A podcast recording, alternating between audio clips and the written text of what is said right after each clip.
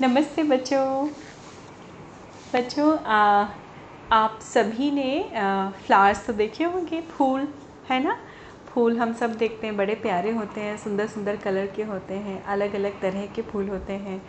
आ, और I think हम में से हाँ कुछ लोगों ने शायद कली से फूल बनने का भी एक प्रोसेस होता है ना बच्चों? धीरे धीरे कलियाँ खुलती हैं बर्ड्स होती हैं। अगर आपकी आ, घर में फ्लावर पॉट्स होंगे जिसमें फ्रेश फ्लावर्स आते हैं तो आप कभी देखिए फ्लावर्स के साथ में बड्स होती हैं या घर में भी प्लांट्स होते हैं पौधे होते हैं फूलों के तो एक वो प्रोसेस होता है बच्चों जैसे कली होती है धीरे से कली उगती है कली धीमे धीमे धीमे धीमे अपनी पंखुड़ियाँ उनको बोलते हैं वो खोलती है तब क्या बनती है वो फ्लावर बनता है फूल बनता है। सो so, कली से फूल बनने का सफ़र भी हम कैसे रिलेट कर सकते हैं बच्चों? वो रिलेट कर सकते हैं आप सबसे। आप सब भी एक छोटी सी कली की तरह से हैं, जिसमें हर दिन कुछ ना कुछ नया सीख के, कुछ ना कुछ नया महसूस करके हम क्या होते हैं, अपने साथ धीमे धीमे बड़े होते जा रहे हैं।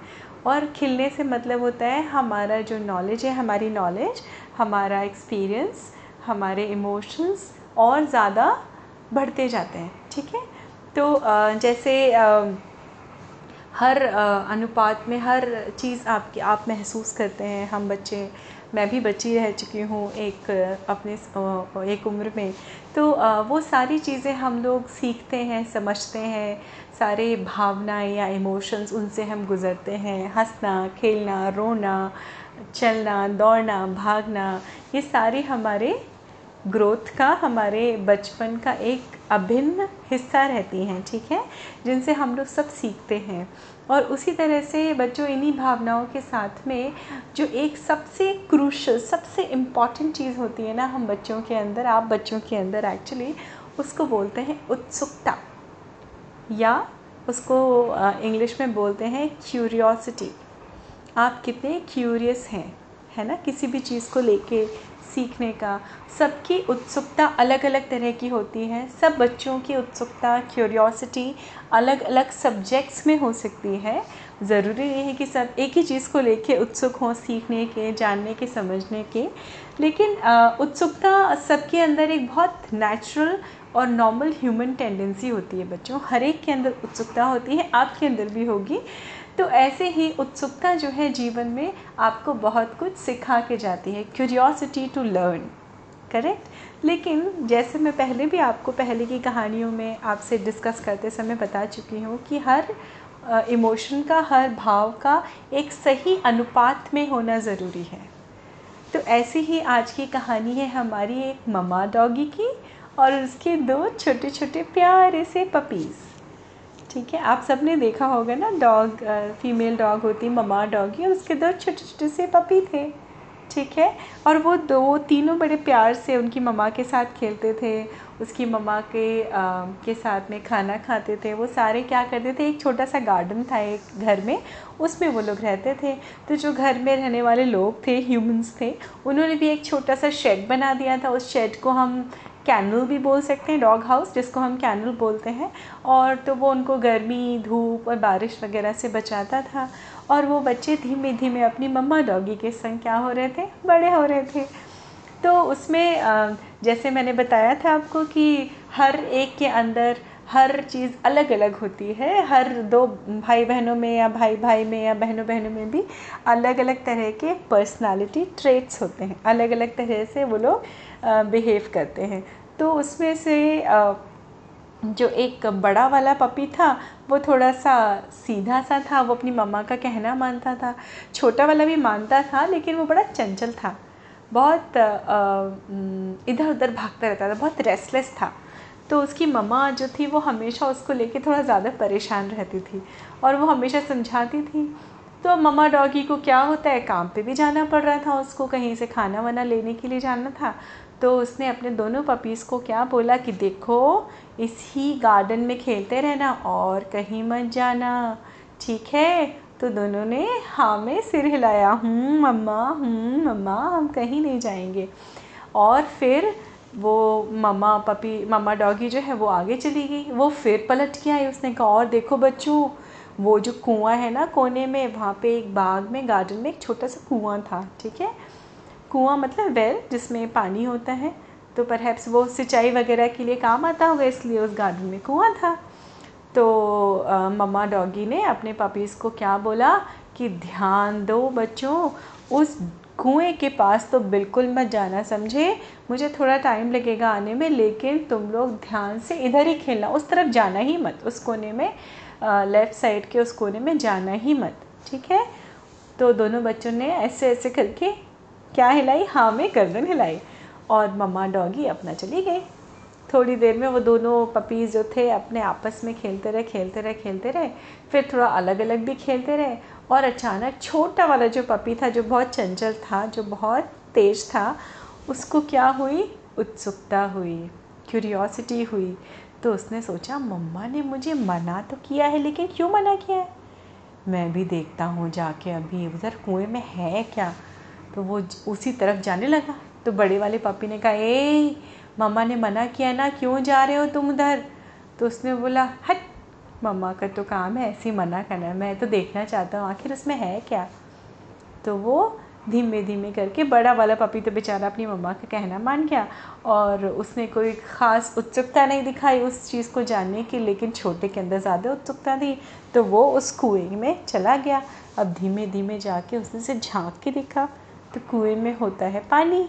और पानी में उसको क्या दिखा अपना रिफ्लेक्शन तो उसने कहा तो बहुत देर तक वो ऐसे सर हिला हिला के देखने समझने की कोशिश करता रहा कि इसके अंदर। फिर उसने कहा ओ अब मुझे समझ में आया। इसके अंदर एक और पपी है। इसलिए मेरी मम्मा ने मुझे मना किया था।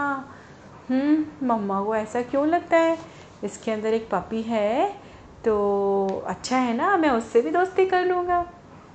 फिर उसने कहा अच्छा मैं देखता हूँ मेरा वो जो दूसरा वाला पपी है, वो कैसे बिहेव करता है, ठीक है? तो उसने एक पंजा उठाया तो उसको पानी में क्या दिखाई पड़ा?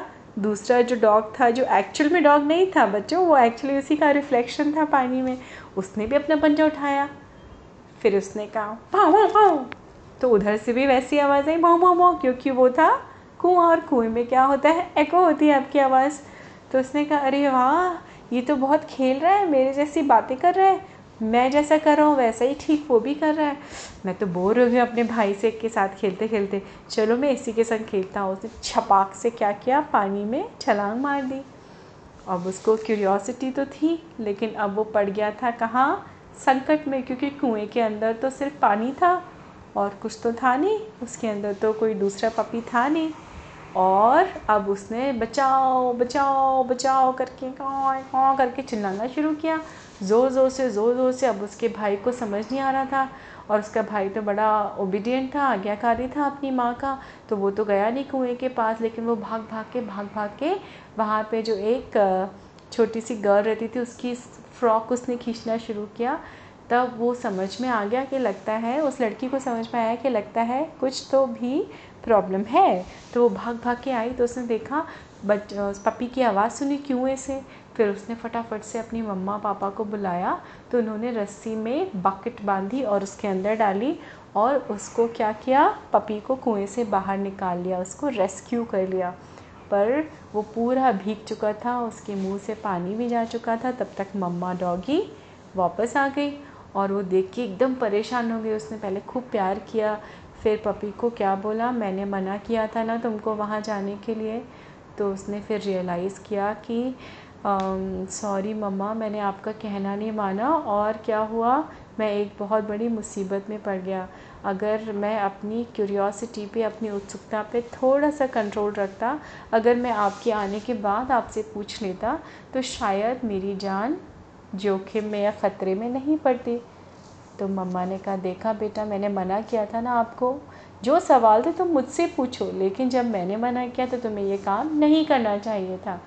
तो उसने रोते रोते क्या बोला प्रॉमिस मम्मा, आज की बात से आप जिस काम के लिए मना करोगी ना, मैं कभी नहीं करूँगा। प्रॉमिस प्रॉमिस ऐसे। तो उस, ऐसे उस छोटे से पपी की जान बच गई। तो बच्चों, ये क्यूरियोसिटी जो है एक सही अनुपात में हो ना?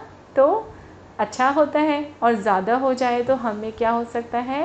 प्रॉब्लम भी हो सकती है।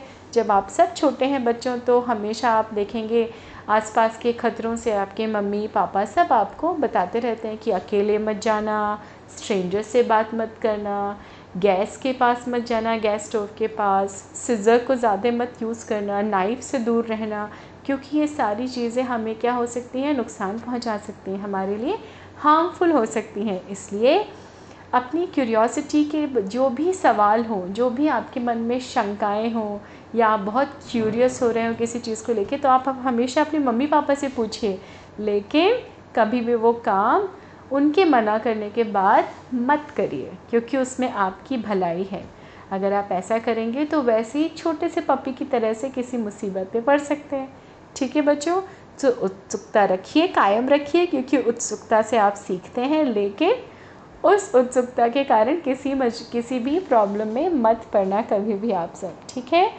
तो ऐसे ही आप खुश रहिए, सीखते रहिए, सिखाते रहिए। बहुत सारी चीज़ें हम भी आप लोगों से सीखते हैं बच्चों से। और फिर मैं आपसे ऐसे ही नई नई कहानियाँ लेके मिलती रहूँगी, ठीक है? नमस्ते बच्चों एन्जॉय योर सेल्फ बाय